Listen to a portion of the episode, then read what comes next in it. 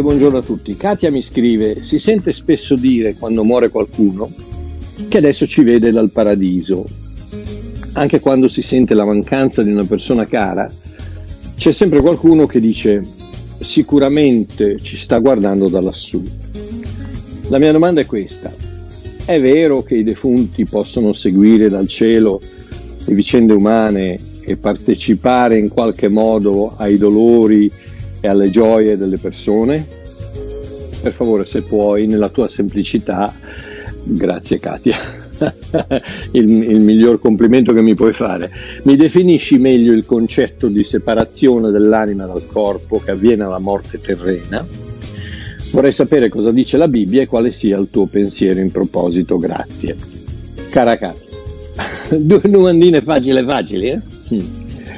Grazie per la tua stima e per la tua fiducia. Spero di riuscire a soddisfare la tua curiosità.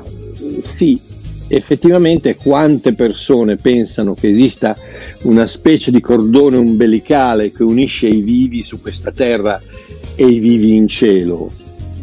Oh, perché non dico i vivi e i morti? Perché tra i due siamo proprio noi ad avere la, la, la pseudo vita terrena, temporanea, piena di mancanze, infermità e lacrime, che culmina eventualmente nella morte. Loro invece, eh, quelli che vivono in cielo, ne vivono una reale, celestiale, eterna, priva di qualsiasi mancanza, infermità o dolore, e che non finirà mai. Quindi eh sì, sono molto, ma molto, ma molto più vivi di noi. Oh, la ricerca del contatto con l'aldilà è ed è sempre stata centrale all'esperienza umana, dai sarcofagi egiziani alle spezie ebraiche, dai processi di plastificazione a quelli di criogenia, dalle varie forme di superstizione religiosa alle manifestazioni paranormali, dai medium in televisione alle tombe monumento dei cimiteri cattolici. L'uomo ha sempre cercato di sopravvenire alla morte in un modo o in un altro. Oh, anch'io per diverso tempo, prima di convertirmi, giocavo a quello che in inglese si chiama Ouija board, quella tavola con tutte le lettere a ventaglio e il bicchiere che si muove formando parole.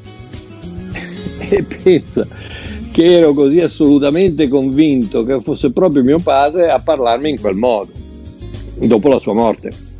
L'unica che non era d'accordo con le mie pratiche ottuse di allora era Celeste, la mia adorata moglie, il cui spirito vivente, ricreato in Cristo già da un paio d'anni, si ribellava a quell'abominio e le faceva chiedermi continuamente di smettere. Oh, non voglio scendere a particolari in questa risposta, ma ti basti sapere che chi spostava il bicchiere attraverso il mio dito poggiato sull'orlo non era senz'altro mio padre, ma nient'altro che ciò che la Bibbia chiama uno spirito di divinazione in Atti sedici sedici, un demone. Ma lasciamo questo discorso per un altro momento. Quindi, ricapitolando, ci vedono dall'aldilà? A mio parere no. Adesso probabilmente ci sarà senz'altro qualcuno che dirà: no, io lo so che ci vedono perché sento sempre la presenza di mamma ogni volta che entro nella sua camera, oppure papà mi ha sempre protetto dal cielo e io ne sono convinta, oppure so che zio Pasquale cerca di dirmi qualcosa, lo sento, o non lo metto in dubbio. E per essere sincero, chi sono io a dire che non è possibile? ci sono tanti, tantissimi fenomeni per i quali non c'è spiegazione, il paranormale, il soprannaturale, l'incognito, il mistero.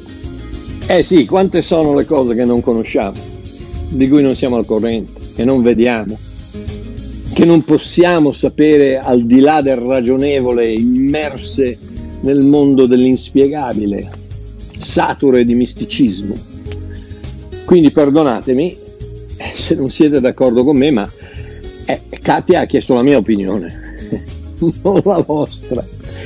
Ed io, alla luce di ciò che io credo essere la verità, le scritture della parola di Dio, credo proprio di no.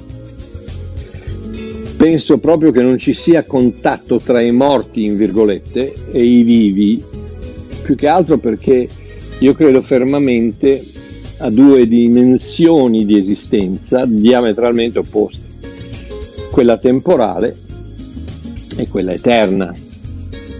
Oh, troppo lungo e forse un po' troppo complicato da spiegare, ma praticamente parlando io penso che ciò che stiamo vivendo al momento non è altro che una goccia d'acqua chiamata tempo in un oceano immenso chiamato eternità. Ebrei dodici dal ventidue al ventiquattro: vi siete accostati alla città del Dio vivente, che è la Gerusalemme celeste, e a miriadi di angeli, all'assemblea universale e alla chiesa dei primogeniti che sono scritti nei cieli, a Dio il giudice di tutti, agli spiriti dei giusti resi perfetti e a Gesù il mediatore del nuovo patto. Quindi io sono uno spirito di uomo giusto, reso perfetto, già al sicuro con gli spiriti dei figli di Dio, che sono già tutti seduti alla destra del Padre, tra parentesi simbolicamente alla sua presenza, nei luoghi celesti in Cristo Gesù. Efesini uno, venti e due, sei. Questa potente efficacia della sua forza egli l'ha mostrata in Cristo quando lo risuscitò dai morti e lo fece sedere alla propria destra nei luoghi celesti. E ci ha risuscitati con Lui, e con Lui ci ha fatti sedere nei luoghi celesti in Cristo Gesù.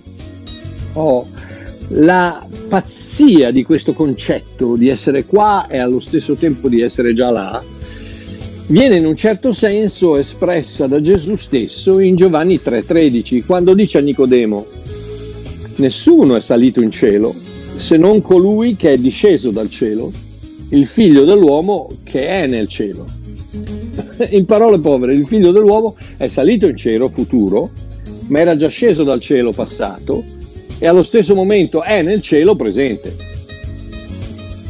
In questa semplice dichiarazione vediamo il cuore di Ebrei tredici otto: Gesù Cristo lo stesso ieri, oggi e in eterno.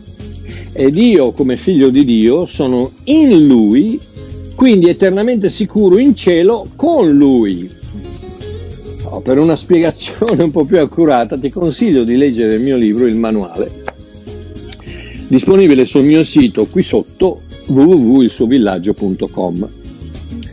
Oh, per quanto riguarda la separazione dell'anima dal corpo, vorrei leggere un paio di versetti dalla Bibbia della Gioia, una traduzione in lingua corrente, in Romani otto dal diciotto al ventitré, che non hanno bisogno di spiegazione. Ok, ciò che soffriamo adesso non è niente in confronto alla gloria che Dio ci darà un giorno. Tutto l'universo sta aspettando, pieno di speranza e con impazienza, il momento in cui Dio rivelerà i suoi figli. Quel giorno, infatti, il creato sarà liberato dal peccato, dalla morte e dal decadimento, tutte cose che suo malgrado lo hanno condannato a non avere un senso per colpa di chi ve lo ha trascinato. Oh, quel giorno anch'esso parteciperà alla gloriosa liberazione dal peccato, di cui già godono i figli di Dio, di cui già, go- di cui già godono i figli di Dio, perché sappiamo che fino ad ora tutto il creato, in attesa di questo grande evento, soffre e geme come una donna che partorisce. E non soltanto il creato, ma anche noi cristiani. Anche se abbiamo lo Spirito Santo dentro di noi come anticipo della futura gloria, soffriamo in attesa di essere liberati dal dolore e dalla sofferenza.